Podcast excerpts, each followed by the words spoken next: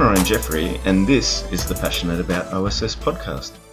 The purpose of the podcast is to shine a light on the brilliant minds of the OSS and telco industry, to describe some of their background, but also to share some of their fantastic knowledge, tips, and techniques. In today's episode, we'll take a look at how NaaS transformation, or Network as a Service transformation, can revolutionize your OSS and BSS stack. Today's guest has been a passionate evangelist for the telco industry and OSS specifically for decades. Even more specifically, she's now evangelizing the next big thing in OSS and BSS, and that is networking as a service, aka NaaS. So much so that she started an organization whose primary purpose is to promote best practices around NaaS transformation. Backing that up, our guest has a wealth of experience working with the iconic organizations in our industry, including Nortel, Newbridge Networks, Alcatel Lucent, Nokia, Ericsson, Oracle, Analysis Mason, TM Forum, Telstra, and Ciena Blue Planet. Some pretty big names there, important names in our industry. I really share our guest's passion for NaaS and what NaaS can mean for our industry, so I'm really looking forward to hearing from her today. So, welcome today to Johanne Mayer. Thank you, Ryan. I look forward to having our discussion today. Ah, brilliant. So, I first had the pleasure of meeting Johanne on Telstra's award winning NaaS implementation project around three or four years ago. I headed up the consulting team that was responsible for building the first POC of that project. With great regret, my employer bundled me off to another project after doing that POC instead of continuing on, but Johanne and the team were able to continue carrying that project forward. That was a really exciting project, wasn't it, Johanne? Yes, Ryan, but NaaS was still in its infancy stage. Guy Lupo, the founder and pioneer of NaaS, was just starting to test his innovation. I remember the time where he was very secretive about his project. Guy would come in and he would draw on his iPad and talk about his ideas, but you couldn't have a copy. He would just draw things. But later on, he did change his mind and he hired me to promote NaaS in the industry and with the standards organization. Ah, brilliant, brilliant. And we'll come back a little bit to NaaS as part of uh, your career journey a little bit later on. But First, I'd like to look back into the earlier part of your career journey. After completing a maths and computer science degree, you joined Nortel when it was still called Northern Telecom. And that was an absolute icon of the Canadian big business at the time. Uh, in fact, it accounted for about a third of the total valuation of the Toronto Stock Exchange at one point. Are you able to describe a little bit about what you started working out on, what kind of projects and so forth? Sure. I think that throughout my entire career, my my focus has always been on the management of networks. So actually after 1 year with Nortel, I moved to Germany and became the support engineer for the management platform of all of Nortel's European X25 networks. So I upgraded them all from Finland to Ireland to Portugal to Switzerland to France and many, many, many networks in Europe. But the one that I would say was very special to me is the fact that I trained the director and her staff to manage the first X25 network in early 1990 in Ankara, Turkey. It was their first data network. So that was pretty special to me. That's awesome. And from there, you jumped across to Newbridge Networks, another Canadian tech icon, working with the, the 46020 um, Newbridge Network Manager. And the origins of that product can really be traced through to the 5620 SAM, which is really responsible for managing many Nokia access networks around the world even today. That must have been really groundbreaking work at the time, too, Johanne. Absolutely, Ryan. After coming back to Canada, I decided to try something different than, than Nortel. So I went with uh, Newbridge, and that was truly exciting time. It was so much smaller than Nortel, so you got to do a lot more roles all at once. Mm-hmm. My focus was on adding X25 and frame relay, and and later on, of course, ATM.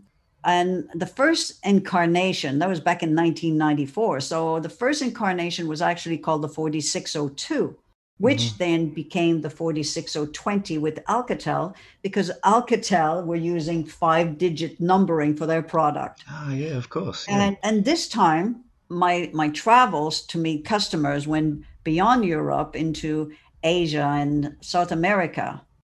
I even remember Terry Matthews coming down the hall and asking if I could join him and a couple of other people to fly down to Caracas, Venezuela, to meet with the service provider executives, followed by a reception in our local office. So it was all in a day's work, just flying off to Venezuela for the day and back, you know. Oh, it was, um.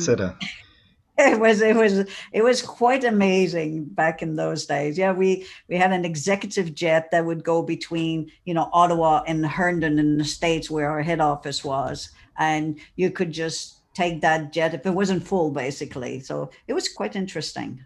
Fantastic. And all i've ever done is got to travel uh, economy class or cattle class. That's awesome having your own personal jet. Yeah yep Newbridge was then absorbed into Alcatel Lucent. Uh, did that also result in a change of role, a bigger role as director of OSS BSS in the CMO? And was it more of a public facing role too, by way of doing lots of presentations at big conferences and summits? Yeah, so basically, Newbridge was acquired by Alcatel in 2000, and then we merged with Lucent in the late 2006. But while I was with Alcatel, I decided to combine our network management portfolio and revenue and promote that to telecom analysts such that they could put Alcatel on the map with the analyst community. Mm. And this is why the analysts started covering the equipment supplier market in their OSS because they thought that uh, suppliers, equipment suppliers, would give the management platform for free. But I was able to show to them that no, we're actually making a lot of money from our EMSs, that we were selling those. And then uh, after that, when Alcatel had a BSS and, and OSS services team, uh, which I then joined as director of marketing. So instead of just promoting the EMS and MS, then I started adding the the revenue that we were making in the BSS and the the OSS services. And then once we had the Lucent merger, then I just kept on promoting all of the OSS BSS product and services at conferences and with analysts until uh, the start of the layoffs, basically. Mm-hmm. So, but but we made a lot of revenue in in those days, and this is why you will see back in the days of probably 2004 or five or six, around those years, Alcatel had a number one position there. Mm. And really, really savvy decision in making it and bringing that out to the analysts too, because it would have really differentiated yourselves in the market as well. Because and we see it even today with many of the equipment vendors. It's equipment first and the software's an afterthought. But Alcatel definitely took up a, a really strong position back around about that time. And your role as thought leader in the OSS BSS space was clearly blossoming as you were invited onto the board of TM Forum around about this time too. Are you able to describe a little bit more about the, the impact of this role? Yes, it was actually great. So I was appointed to the TM Forum board of director back in 2004. And yes, the, the request came by invitation from the selection committee and had to be approved by, at the annual general meeting of the TM Forum. And I was part of several TM Forum committees and led the supplier committee because I worked for Alcatel back then, and then later on Alcatel Lucent. Because after the Alcatel Lucent merger, the Lucent TMF board representative retired, so I kept the role representing the entire company. So it was a wonderful experience, and I still have many, many friends from that time. I even mentored and lobbied and supported Oracle's head of communications business unit, Doug Suriano, when he was appointed to the TMF board of director after I came back from Canada mm. or to Canada from Melbourne. Mm. Yeah, and we'll come back a little bit more onto TMF related issues a little bit later in the, the chat as well. And you touched on coming to Melbourne as well. So here in Australia with organisations like Ericsson and Analysis Mason, was it harder to change the world of OSS BSS from down here in this remote outpost?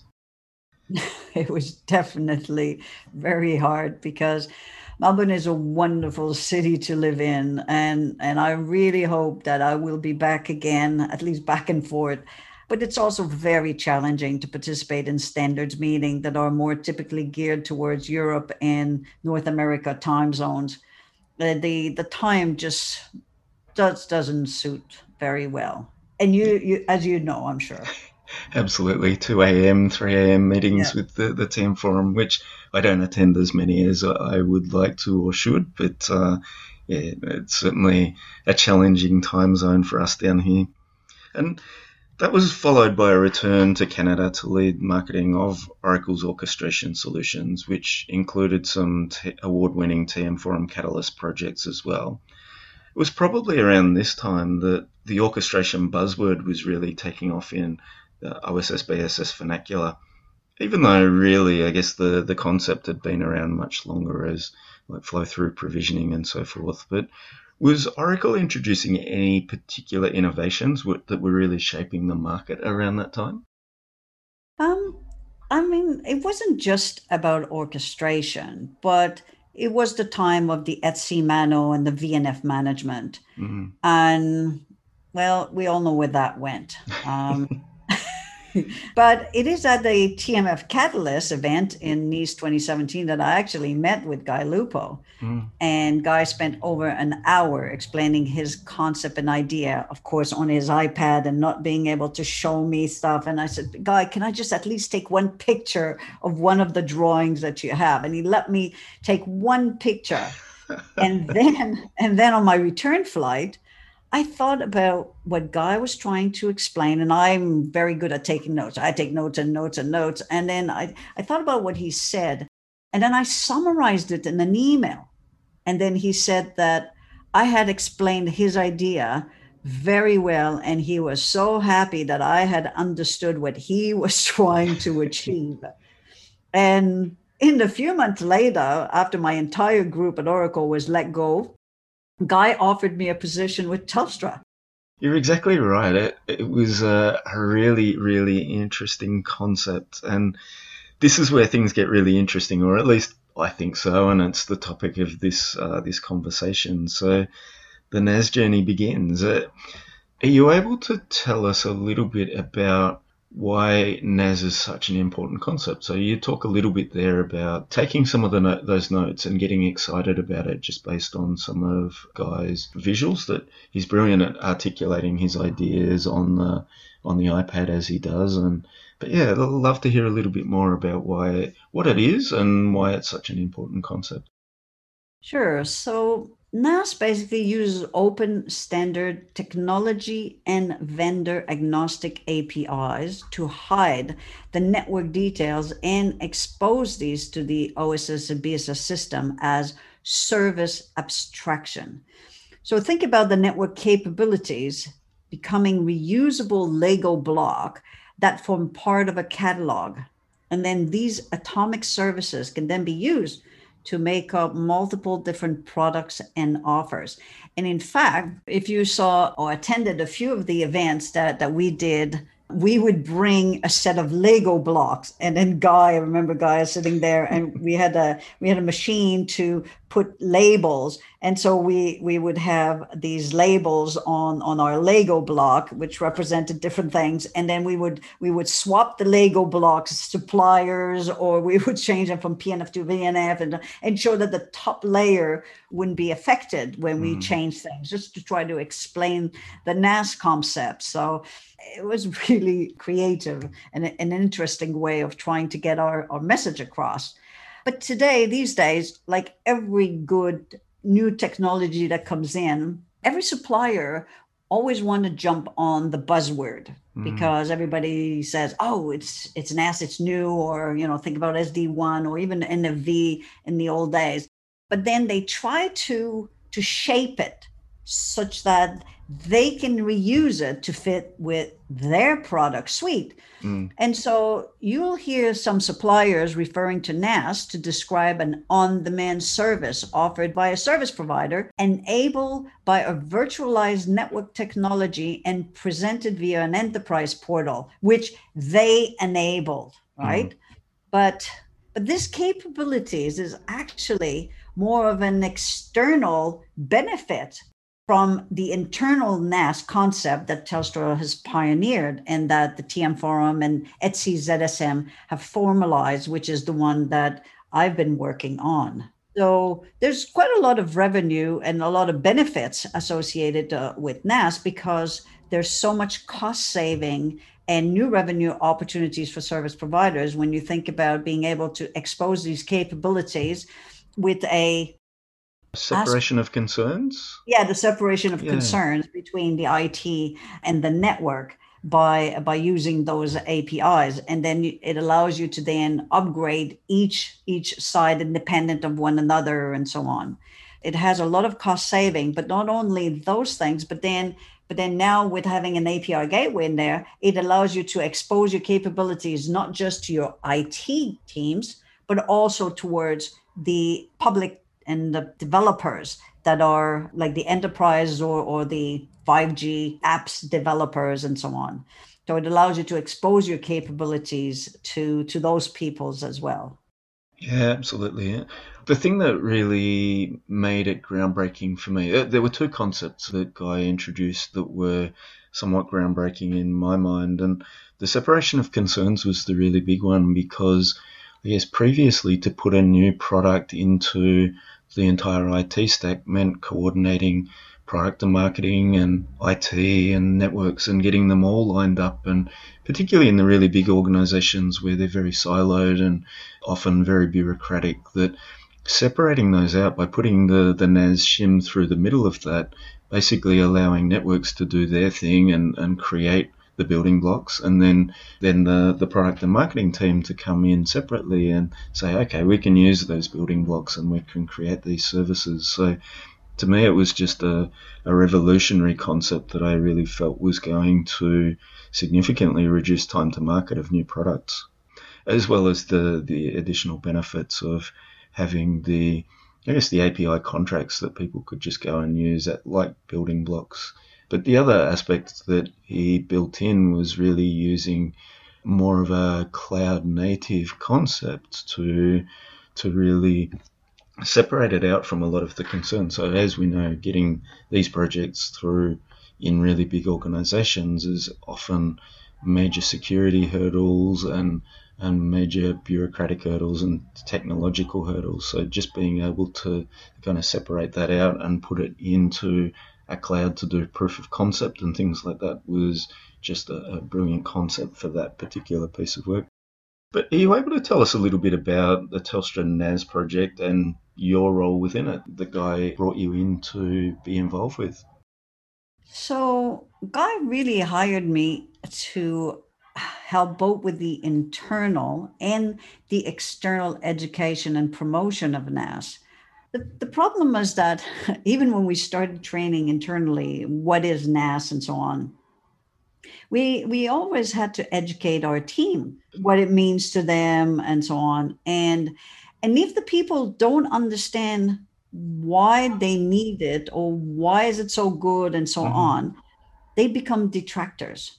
And, mm. and they will push back and they will actually put block and and start rumors and uh, and it just won't go anywhere because then you'll have all of this detractions in in the background.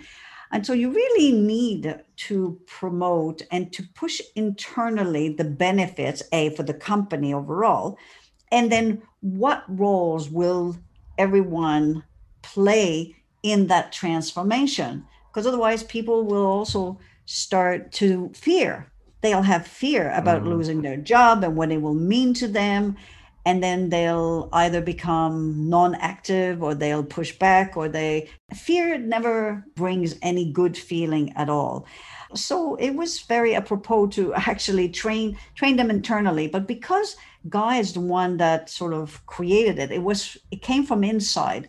And here's a second thing is that normally people don't really trust the fact that you've had this idea and it's a great idea, but hey, you know, it involves changing the way things are being done, not just process wise, but also putting in these APIs.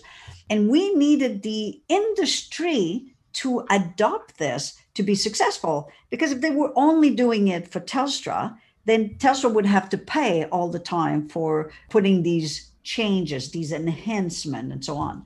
Mm. And so my task was not only to try to educate internally, but also to bring the industry to understand the benefit that NaaS would have. And so basically we we started working on a way to say, okay, well, what are the what are the event, the conferences we need to target so that we can speak at those event? And then also what are the standards or industry collaboration teams that we need to work with to have them understand what needs to happen. The first two I would say that I've worked with was ETSI ZSM because I realized that this is where there's a lot more. ETSI brings the, the crew of, of the suppliers that are more network focused. You'll have like you'll have the, the telecom equipment suppliers more than you'll have the OSS, BSS, because NaaS, the original target of NaaS is really the network and that the fact that the network is now exposing their network capabilities. But if you think about the TM forum, yes, it does have the APIs, but it doesn't have the community of the network suppliers. Mm-hmm. And so to influence the network suppliers, I had to go to a standards group that had more of those target audience within it. And just at the same time, the this ETSI zero touch service and network management group was just starting. Mm. And so it was a great opportunity for me to influence by bringing in the requirements that Telstra had that would lead to NaaS and influence that group. And they, if you look at their architecture, uh, they basically have a, a NaaS architecture and so uh, we did great work with with them in doing that and so now from that architecture uh, ETSI then went on to look at doing more like closed loop architecture but still taking into account the abstraction how to expose things northbound and using standard apis in between I love the the real strategic nature of that change approach. So so often projects in this space fail because of a, a, lack of change management planning. But there were so many layers of the thinking that you and Guy brought together around that change management because it is a significant shift in the way of working, the way things are done currently. But I think it's important for that separation of concern that we, we talked about earlier. And as we mentioned earlier, it was an award winning project. Are you able to describe what some of the project's greatest achievements were and why it was award winning? Um, well, we actually had, in terms of award winning, we actually made sure that we got data. I mean, I I kept on asking the team to give me some data that would justify saving, time saving, benefits, and so on. And we did have some solid data around the savings. Okay. And and because of that, then we were able to then submit for uh, doing some, winning some awards. And we won a number of awards from 2017, 2018, and uh, 2019 was where we won several awards for NaaS, not only with Catalyst, but we had one award with Layer 123. And we also had in 2018 and 2019, we had two different uh, TMF Excellence Award. And my task was also to involve a lot more senior executive within Telstra to so that to to recognize the involvement of people within Telstra. And then in 2019, we had the the new head of networks that uh, went to the TM Forum and received that uh, that award. Mm, yeah, no, I remember that one vividly. So you yeah. clearly spotted the importance of what this project, or perhaps NaaS more generically, offered to the telco industry because you then formed NaaS Compass. Are you able to tell the listeners a little bit more about NaaS Compass, what it does, how it serves, and who it serves? Sure, of course. NaaS Compass offers strategic advisory services and comprehensive governance framework and provides the first NaaS transformation and NaaS API online training courses. So the primary target is the service provider community. It is vendor agnostic and represents all the work that was done in the standards group. As Guy also put in a, a quote, is the fact that he wished he would have had this NaaS Compass training when he started NaaS, as he spent at least six months educating people on NaaS. And every hmm. time you had a new person, you had to re explain what that was. And he said he wasted so much time in just doing training because there was always you know new people coming on board trying to convince i mean you had a lot of people if you think about all of the different network groups and then the it teams and so on you had a lot a lot of people to to educate and convince of the benefits and why they should do that. Because people are reluctant on change of course. They all mm-hmm. it always change always bring some fears. And so the longer it takes to educate people then the more you know they're afraid of losing their jobs and the risk and so on right? So there is nothing else today like a NaaS Compass in the market for service providers contemplating a NaaS transformation and what it involves so we we offer all sorts of uh, all sorts of online training and a tool that basically provides them with all of the major project all the things they need to look at. So for example would you have thought that you needed to you should create an intranet to make sure that you, you have all of your domain uh, knowing where to find the information, maybe having the postman script to test their APIs, the status of the API gateways. And, you know, there, there's so many things that that needs to happen that I have created this program management that basically list all of the tasks that should happen to a do the discovery side and build your business case then to do the planning, for example, how to set your metadata model. What are what are the terminology you're going to use between the network and IT and agree on those things. And then to do the execution, what needs to happen. So so NaaS Compass encompasses all of those things together. Mm. Also, you described a lot of the task that Guy spent that six months teaching new people and so forth a lot of that was a really hearts and minds type exercise for, by the sounds of it. And what you described about the courses, they're quite technical in nature and very, I guess, right brain. Is there also those elements of the, the hearts and minds for somebody who has to be the project champion and really drive the significant change around NaaS and giving them the tools to win the hearts and minds in amongst that as well? Yeah, so I what we offer is the overview course, which is not as in depth as the as the technical courses, mm-hmm. but provides you with a really good overview, and and we can customize these such that such that a, a service provider saying, okay, well, this is what we're going to be doing, then we can customize it to put their logo, their branding, and so on, and then they can push it because service provider will always have a, make a business case, mm-hmm. and then from the business case, they will want to say, well, this is what we want to do, right? We're doing it because of ABC. This is what we're trying to achieve mm-hmm. by doing this. In the training courses, I have a number of uh, videos that I show that uh, for example at&t did such a, a, short video as to why they want to do NaaS uh, which they presented when we did our catalyst together at the tm forum last year. And they said okay well our focus this is what we this is why we're doing NaaS and this is the focus for it and so on so, so every service provider will do NaaS for a certain reason. Maybe mm. a Vodafone is typically more focused at addressing the developers. They, they really want to go after the developers because they're so global. Whereas, you know, others may want to focus more on the cost reductions and they're doing NaaS because they want to remove all the custom APIs that makes up all this spaghetti mess of, of APIs that you have that cost so much money, which hinder you in trying to move forwards and so on. Mm-hmm. So everyone will have a different reason why they would want to do NaaS. Maybe it's both as well, but you know, it allows us to talk about the benefits and then also uh, customize it so that they can reuse this to promote it internally within their own organizations.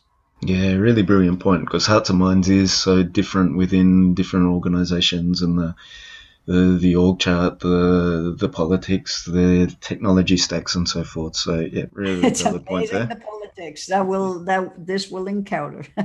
yeah, oh, absolutely, and and I guess that's the really important factor around the separation of concern as well is to break that apart so that there is less friction between silos and it, allows the silos to operate within their own silo to a, a bigger extent than currently.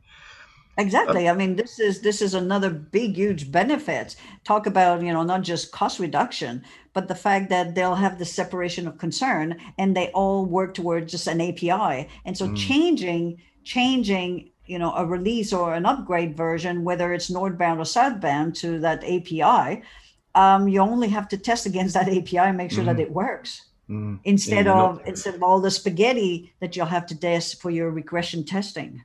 Yeah, and where the spaghetti also includes people and not just the IT stack, but the the spaghetti that we are as people in these organisations. So, from the outside looking in, I, I can see you've spent a stack of time developing content and course material to serve this market. So, firstly, congratulations and, and thank you for doing that on behalf of the, the industry. But more importantly, are you able to tell us a little bit more about the courses that you have available? You've touched on them a little bit in the, the earlier statements, but yeah, can you describe the, the courses and syllabi?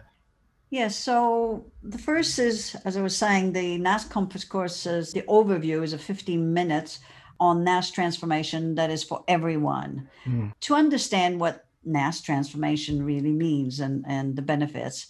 But then I have two other technical courses that are more in depth around the NaaS transformation and around the NaaS API. So, what are the APIs that w- you will need uh, when you're thinking about doing the lifecycle management of the services that are going to be exposed, the network domain now needs to handle all of those APIs. So you'll have the fulfillment APIs, you'll have the assurance of the testing, and, and you'll have your service problem management service qualifications, and so on. So we have the list of APIs that we recommend. It doesn't mean that those are the only thing. Of course, we start from there and then you can grow as you need mm. to.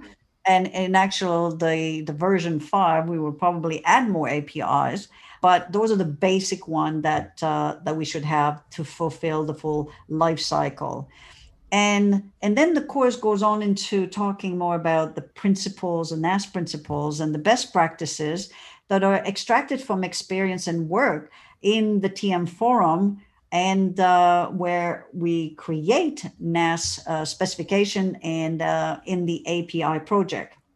Yeah, and the API is a really important part of it too, because uh, I guess the the NaaS is really driven by uh, APIs, and just having that internal API shim, I guess, for want of a better word, is quite different than the way it may be done uh, currently. And the fact that it's building on the Open API project of TM Forum, which maybe not all telcos are using just yet. So I can see exactly why it's so important to have that as a big part of the course.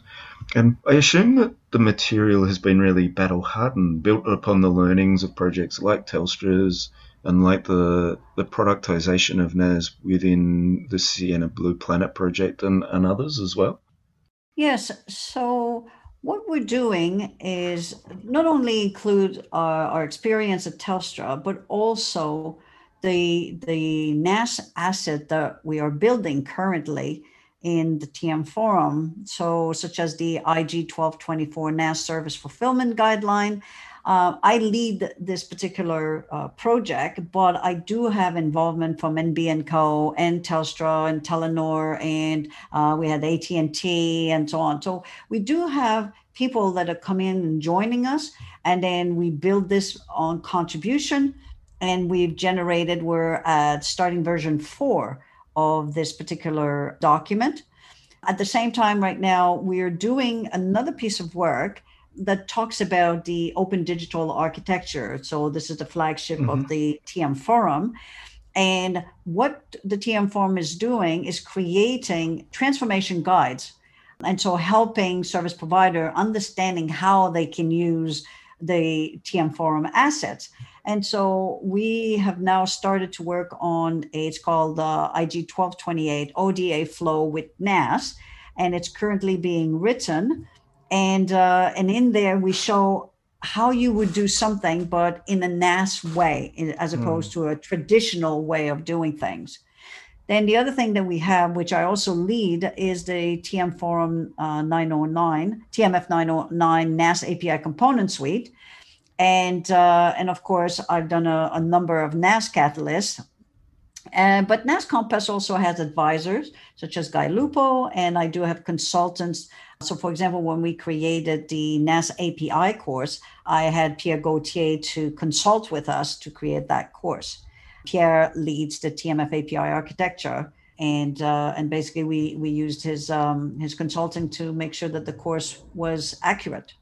Mm. I really share the passion for the, the potential of a NaaS transformation as well. We talked about a little bit earlier on about the importance of standing up business cases as well around this. And are there any particular metrics or outcomes that you really feel NaaS transformations can drive? And maybe what are the, the key pillars of transformation within business cases that you see? So I think one of the best one, and because you'll be able to to read it or to listen to it, is the AT&T Catalyst results for key metrics that they estimated based on a complex NaaS wavelength service. So they decided to look at doing their first project, you know, on, on, something that is very manual today, that you have a lot of swivel chairs, that is very complex to create the wavelength service. And they said, well, if we can apply NaaS to this, let's just see how much gain, how much benefits we would gain from that. And, and so the, from their estimates of, of how we basically took a wavelength service and how we decomposed it into a set of atomic services, how this would then, and then apply the APIs from that perspective. Then they basically looked at it and said that they it reduces their operational efficiency by 40%, including process time and order form rationalization. Because remember, we are trying to hide the how we do things and so they don't need to fill in all of those extra attributes that were really uh, resource level focus mm-hmm. because now the network, you just send them the intent of saying, I want this, and it will decide which supplier and how it will deliver this. And so you suddenly your order forms for the operator to fill in is is a lot simpler you're also reducing the time to bring new services to market and time to revenue by 50% from their estimation from the way they're doing things today with the way that NaaS would be able to allow them to do it. They believe it would reduce an order fallout and swivel chair by about 40% and um, enabling telco to expose their network capability more easily to third parties. So if you think about how you would be able to expose things to to third party or even think about it if you were if you were doing NaaS today and and all service providers would be doing NaaS so they'd expose their capability northbound through TM Forum APIs and then you want to merge with another company or you're acquiring another company.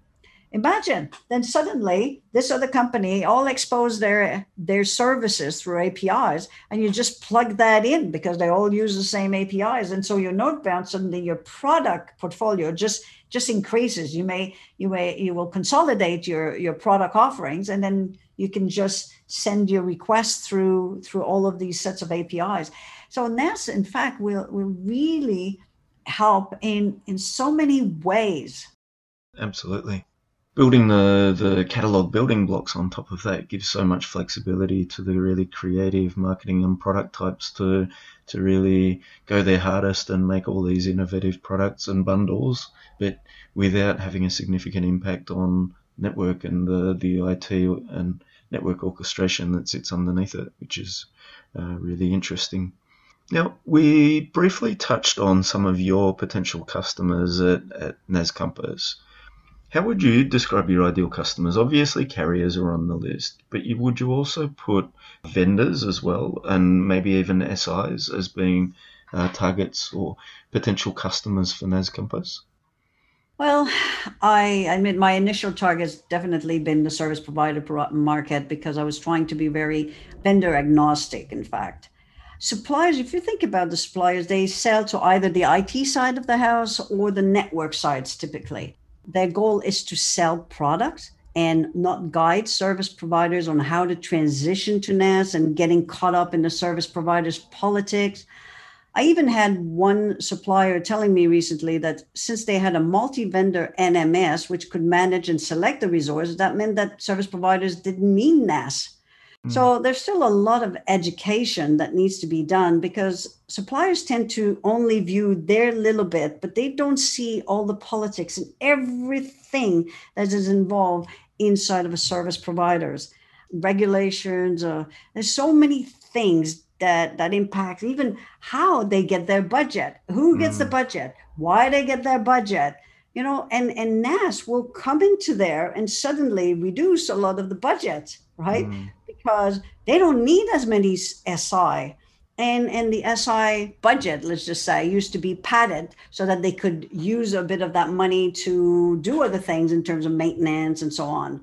Mm. And they have no view in, in that and how the organization and the power play of the organization. So maybe one domain is in is in charge of let's just say transport or, or IP or media, and the way that they get their funding they may take on something else that normally they wouldn't just so that they they get the project the overall project so that they can get more more money more budget around this. Supplier don't see all, all of those things. And so it's very it's very hard for the for the for a supplier to come in and say here i'm recommending how you should organize yourself for NaaS and what your domain should or should not do and so on. I mean their goal is to sell a product right? Mm. and they don't need to get involved in, in all the politics. So so my course was really trying to target the service providers themselves but from from my experience with suppliers as well i think my next project will be to create a course for the supplier mm. community mm. because we really complement each other because everything that we do in the standards and NaaS Compass is about the internal organization of the suppliers with building new processes, new principle, and best practices for the transition. And and I want to work with supplier so that I can help them in positioning for their product as to where they fit so that they can either sell NaaS on their and position it, you know, where they fit. You know, think about NFV MANO and everybody mm. says, well, I fit here and I do this bit and I do that. And so I would like for them to say, well, I support NaaS because I have ABC, right? Mm. And so I think that we really complement each other. I will work with the organization and how how the organization needs to transform, how they do their whole business case and so on. And then and then the supplier can then sell and understand how to sell their product in there because I, I am not trying to promote one one supplier over another. I think my next project would be the suppliers and then what we offer is that we we do a, a, bundle a bundle of 10 students for both technical courses i offer then a 90 minute session with each instructor to allow for q&a and actually i had a really good session this morning with a group of 10 students who were looking for guidance on where to start their NaaS transformation and how to create that business case to justify the investment. And you know it's hard to then say I want to do NaaS and put a big number because we have to change everything. Whereas, well, maybe we do we do NaaS here and this much of it, and then we get the funding for that because that's going to be a lot easier than going with a big bang transformation.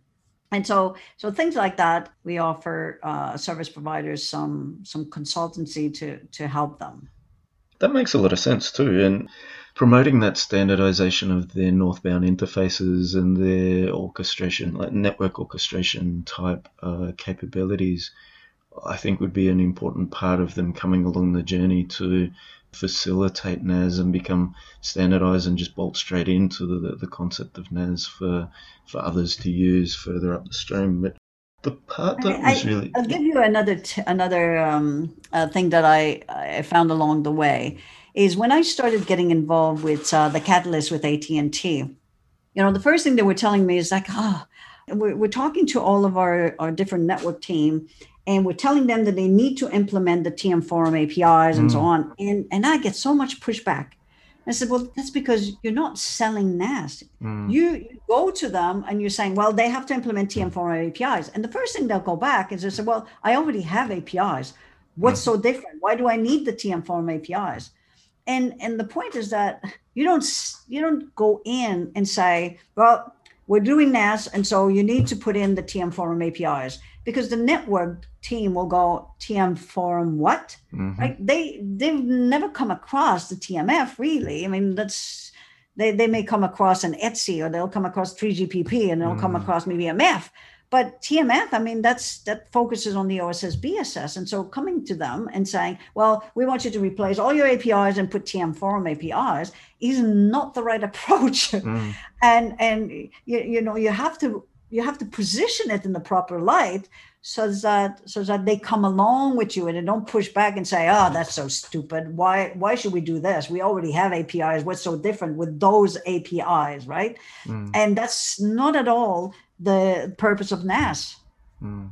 but i guess that non-standardized nature of those apis is is the whole driver so reducing the integration tax and uh, george glass the cto of tm forum and ex um, ex executive with BT, articulated that really well in our previous podcast, actually, episode 17, around the whole API, Open API initiative that TM Forum is doing. So, absolutely, and I listened to George as well, and and George will tell you that George and Laurent and Lester are together but they're from the IT side, so they're they were very very well aware of TMF because mm. that's typically the, the team, their CIOs, they come from that side, not the network group. Yeah, really valid point.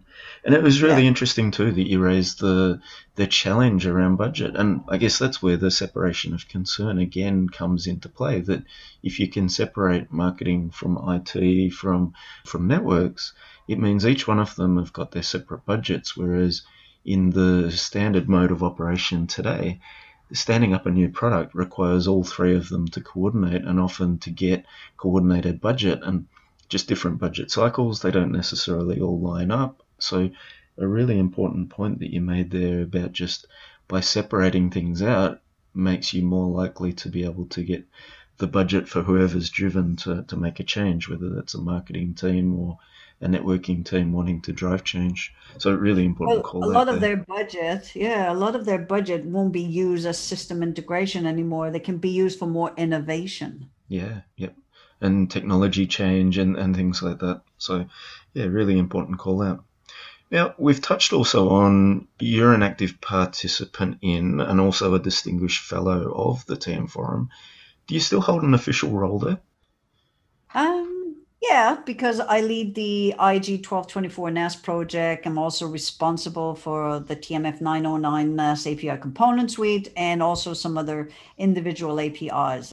I'm also uh, a judge in the upcoming Excellence Award. Yeah, fantastic. And do you I see won't tell you which one?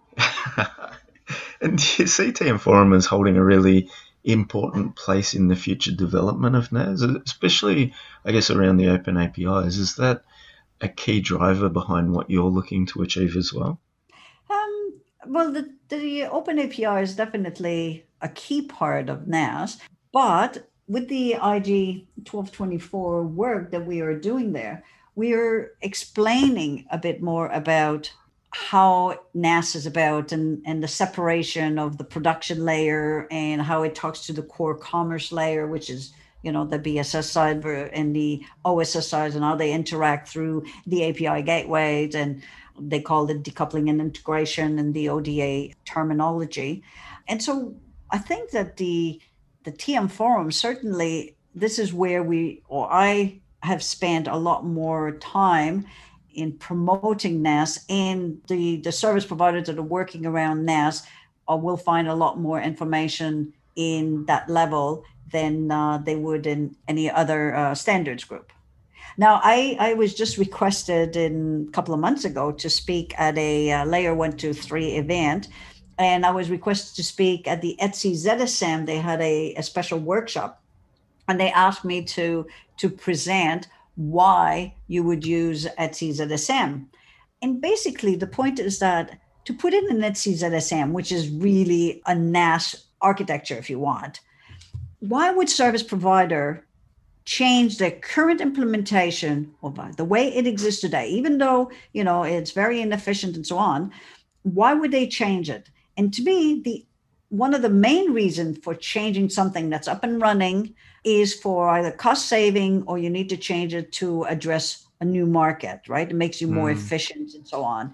And and to do to say that I'll go and, and implement a ETSI ZSM architecture, you'll have that.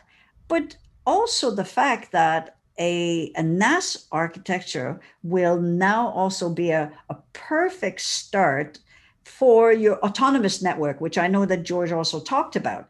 But mm-hmm. think about it, right? If you from your network technologies or capabilities that you're exposing. And let's say you're exposing a TV service and you're exposing a transport service and you're exposing uh, a cable service and so on. And if you can abstract this and they can all all be ordered, assured, and and billed for and so on using the same APIs, then you have that same concept to be able to do autonomous network because now you're addressing these things independent of the technology because the technology becomes just the payload of it. And and suddenly it allows you to build a foundation also for your autonomous network because you you're really agnostic of technology to be able to do things in a more automated way. Mm. yeah i think it, it's just a, a, a great way to move forwards. And so uh, to me the tmf is a, is a great place to start building on on all of those things and NaaS plays a big role for that. Yeah, and just as you were talking through that too, it, it sort of made me feel like the it also facilitates the different layers of orchestration, so service orchestration, business orchestration, network orchestration, by kind of having those breakpoints uh, through the stack now as well. That at the moment is all just, as you said earlier, that's kind of a spaghetti mess. But now you mm. have those those breakpoints that facilitates better orchestration as well. So, as you've been talking through, clearly you're involved heavily with some of the standards bodies. It seems like you're probably the linking key between MEF and ETSI and TM Forum and, and so forth. And it seems to me that NaaS really has affinities with across all of those. And in my mind, at least, in a perfect world, collaboration between these standards bodies would see, say, the service definitions defined by MEF just like they have for Carrier Ethernet, and then piggyback onto some of the great work that TM Forums, Open APIs, NaaS, ODA standards have been doing. How do you see the two organizations, or maybe throw in ETSI as well, and the three organizations working together to all contribute and bring a, a great outcome across NaaS? Actually, we are really making progress. When um, when I was with uh, with Telstra, I was helping the the wholesale people participating in the MEF, and at that point, they were the MEF were had decided they weren't going to be using uh, the TMF APIs, mm, but they mm. moved away from that, and so I was really pushing to realign the MEF and the TMF and saying, look, guys, the MEF should be the payload, the technology mm. payload, and reuse the TM Forum APIs. And I got uh, I got Vodafone and I got Orange, and uh, Orange was already in there trying to fight their way. But anyway, I got Telstra and I got lots of other service provider, and then we finally created that was in February of last year, the last meeting that we had in, in Lisbon, our, our team action week before the COVID took around. And, and there we decided to start a MEF TMF project in particular. And anyone who's a member of either organization can attend uh, the weekly calls. And of course, uh, Ryan, it would be at 2 a.m. for you.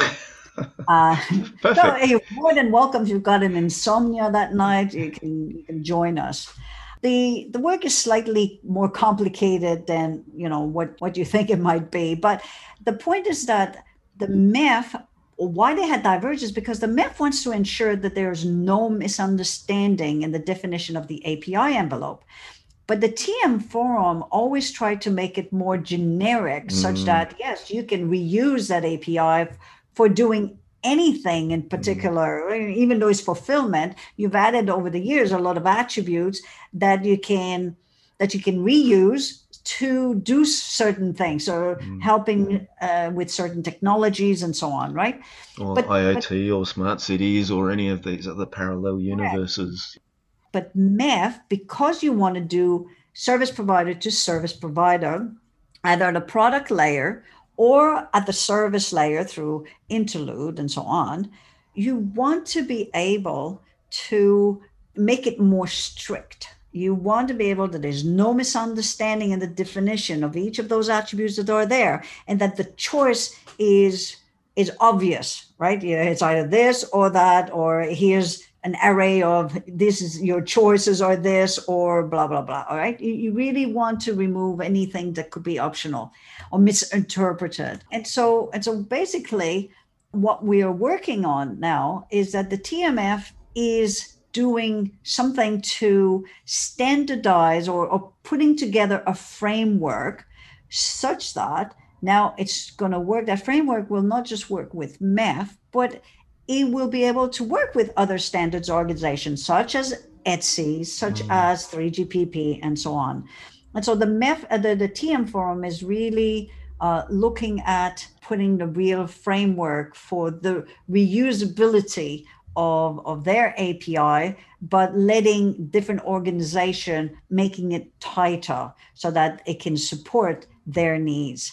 And we will have that framework available for version 5.0 of the TMF API. So right now, we've updated most of the APIs. Uh, they should be all at uh, 4.0.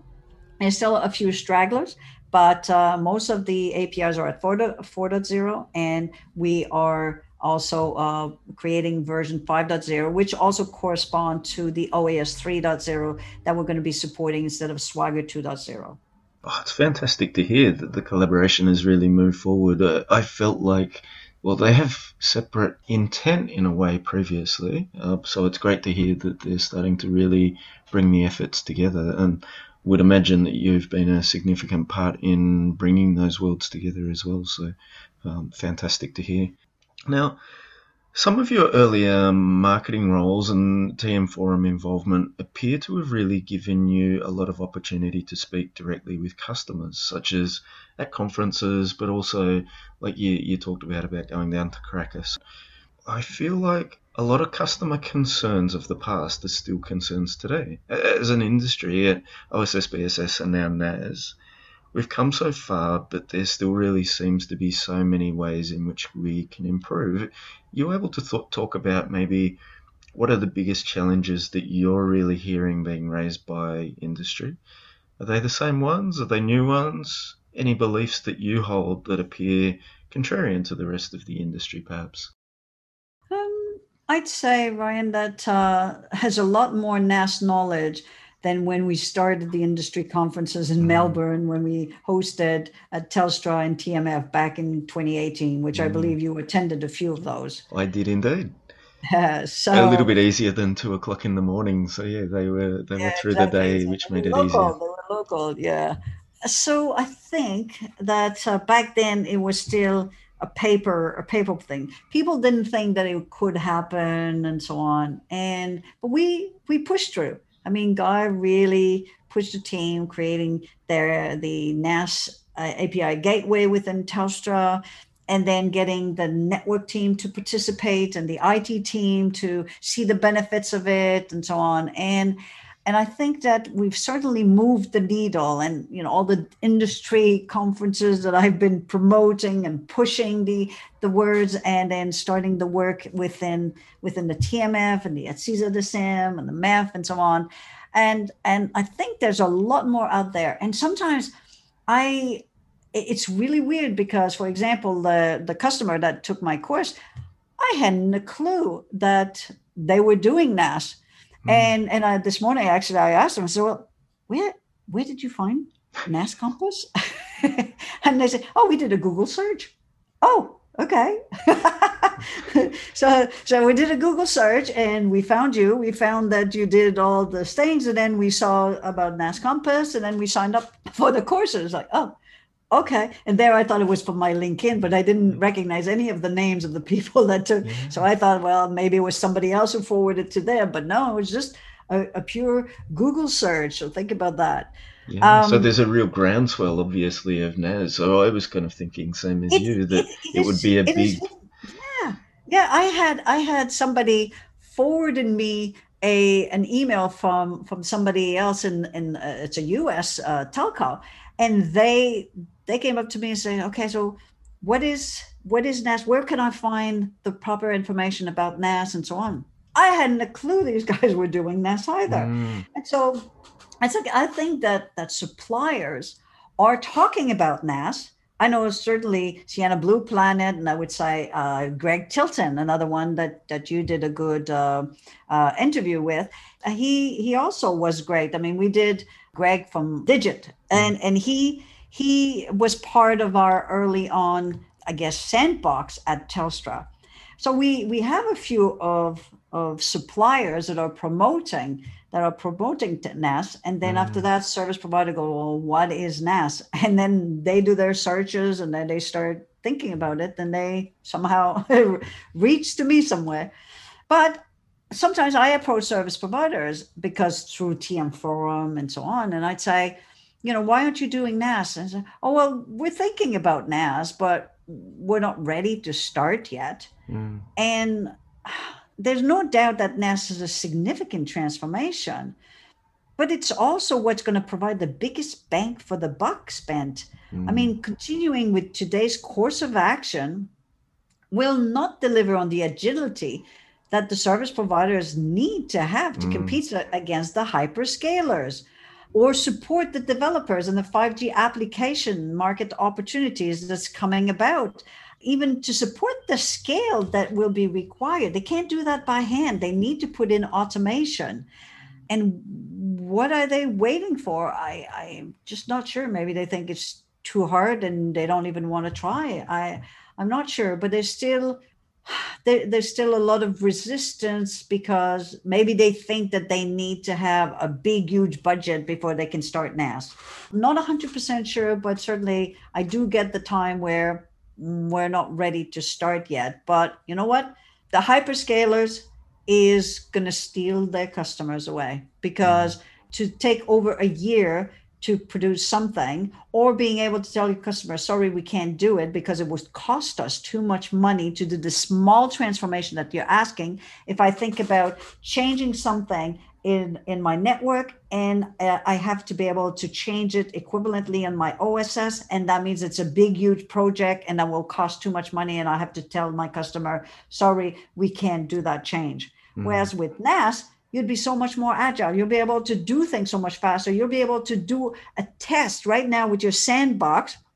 And whatever you're going to create for your sandbox, you'll be able to put live and your pre-production and then your production because your your API stays the same. And then you'll be able to bring your customers, show them that, ask them for their feedback, and then do an agile ways of production. Say, mm-hmm. do you mm. like this? No. Would you like? Oh, you want to change it here? Well, let me work on that. We can change it. It allows them to suddenly become more, you know, agile like in their in their product and what they can mm-hmm. deliver to the market really important too. And one of the things that I I feel like one of the big opportunities for the telco market is dealing with big business managed service offerings. So whether it's the banks, the miners, and so forth, who have their own unique requirements.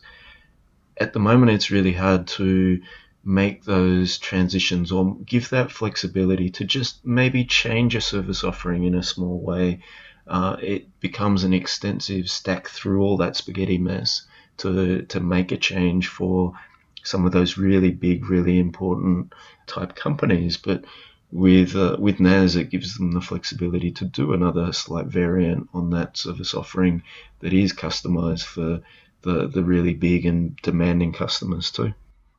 Well, actually, Guy, uh, when we were still at Telstra, I mean, he would go to the banking industry and they wanted NaaS themselves mm, because they mm-hmm. said we have the same issue.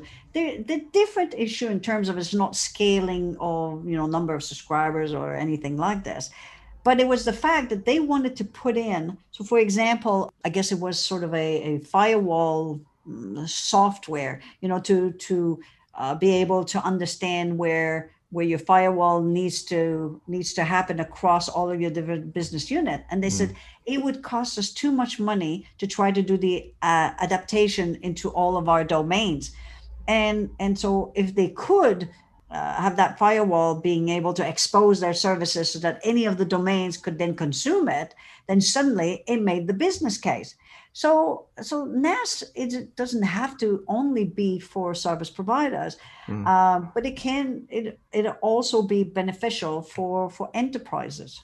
Yeah, absolutely. And I'm not sure that many, I guess most carriers are probably thinking about those APIs as an internal API, internal contract for them to use. But I really feel like some of the opportunity is externals, like whether that's third parties or trusted developers or partners or potentially to go to those big organizations that have their own they want to develop their own customized portals or own customized bundles of offerings that they, they want to do. So uh, I think that's a, a, huge opportunity around it for sure. Yeah, if you look at the Telstra uh, NaaS video, okay, it will see that in the future they see that they want their customers to be able to come in and being able to consume their services. Yep. Yeah. And, and I was part of one of the one of the future roadmap for for NaaS. Yeah, and I guess one of the things that we've talked about too is there's possibly that thought process that we're talking about fulfillment or activation of services, but really the continuation of that is into the network service assurance as well, that and also the autonomous networks that you talked about earlier. Does do your courses go into that that sort of follow on the network service assurance and the autonomous networks as well? Um, I haven't gone further on the autonomous network because really, even the TM forum is is starting on that on that roadmap. Mm. So uh, it is definitely in presentation and conferences. I have talked a bit about how NaaS will lead for the autonomous network and so on. But to do a course, I have to really teach about what's out there what are, was the definition of autonomous network? And right now the tmf has uh, created a couple of white papers. You'll see my mm. name on the white paper.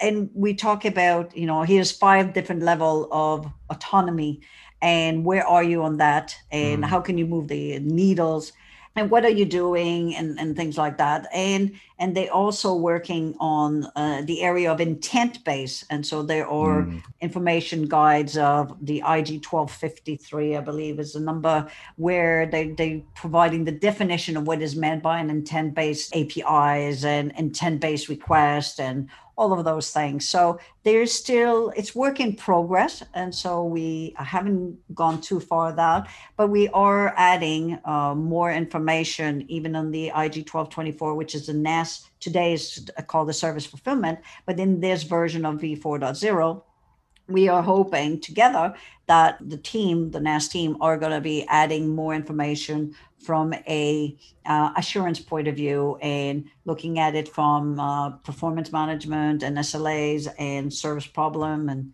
things like that. So, mm-hmm. so we are adding stuff, and as we get uh, you know an approval, then I will bring that back into into the course. I don't mm. want to necessarily go with something that hasn't been sort of ratified. So. Yeah, it makes perfect sense, and that's what I expected would be the case as well. So So we're getting really close to the end here of the, the interview. Are there any real last pearls of wisdom that you would leave or want to leave with people, either starting out the journey on NaaS or maybe just even OSS, BSS in general?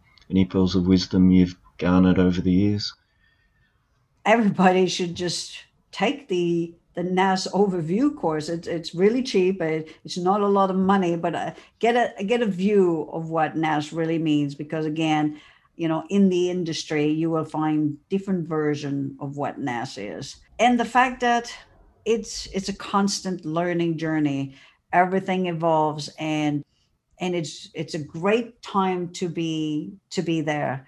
Uh, it will definitely deliver the benefits that uh, that you're expecting. So I think that uh, we've provided or we've covered a lot of the basis on this podcast of what NaaS transformation and uh, what it's about. Uh, I'm not sure that I can think of uh, anything else. And the thing that's exciting too is that the, the courses will have a lot of the hard won learnings from some of these projects that have definitely been big transformation changes and changes don't come without their their challenges. So it's great that you're covering that, uh, the processes, the frameworks, the all of the building blocks that make up uh, a NaaS transformation. So if people wanted to continue the conversation with you, Johanne, where can they find you? Well, they can definitely find me on NaaS Compass, www.naascompass.com, or find me on LinkedIn and just make sure you spell Johanne with an H. Fantastic. I'll include those in the show notes for people to, to jump on board. So thank you very much for, for being a guest on today's podcast and really enjoyed the insights. There's been some fantastic stuff in there today, Johanne. Thank you. Oh, it's been a, a pleasure to join you on this podcast, Ryan. Thank you very much for having me. Uh, been brilliant to have you on. Thanks again, and thanks also to the audience who've been listening in. And look forward to getting another episode out to you shortly. Thanks for listening to the Passionate About OSS podcast. You can find more episodes, more than 2,500 blogs, and our contact details over at passionateaboutoss.com.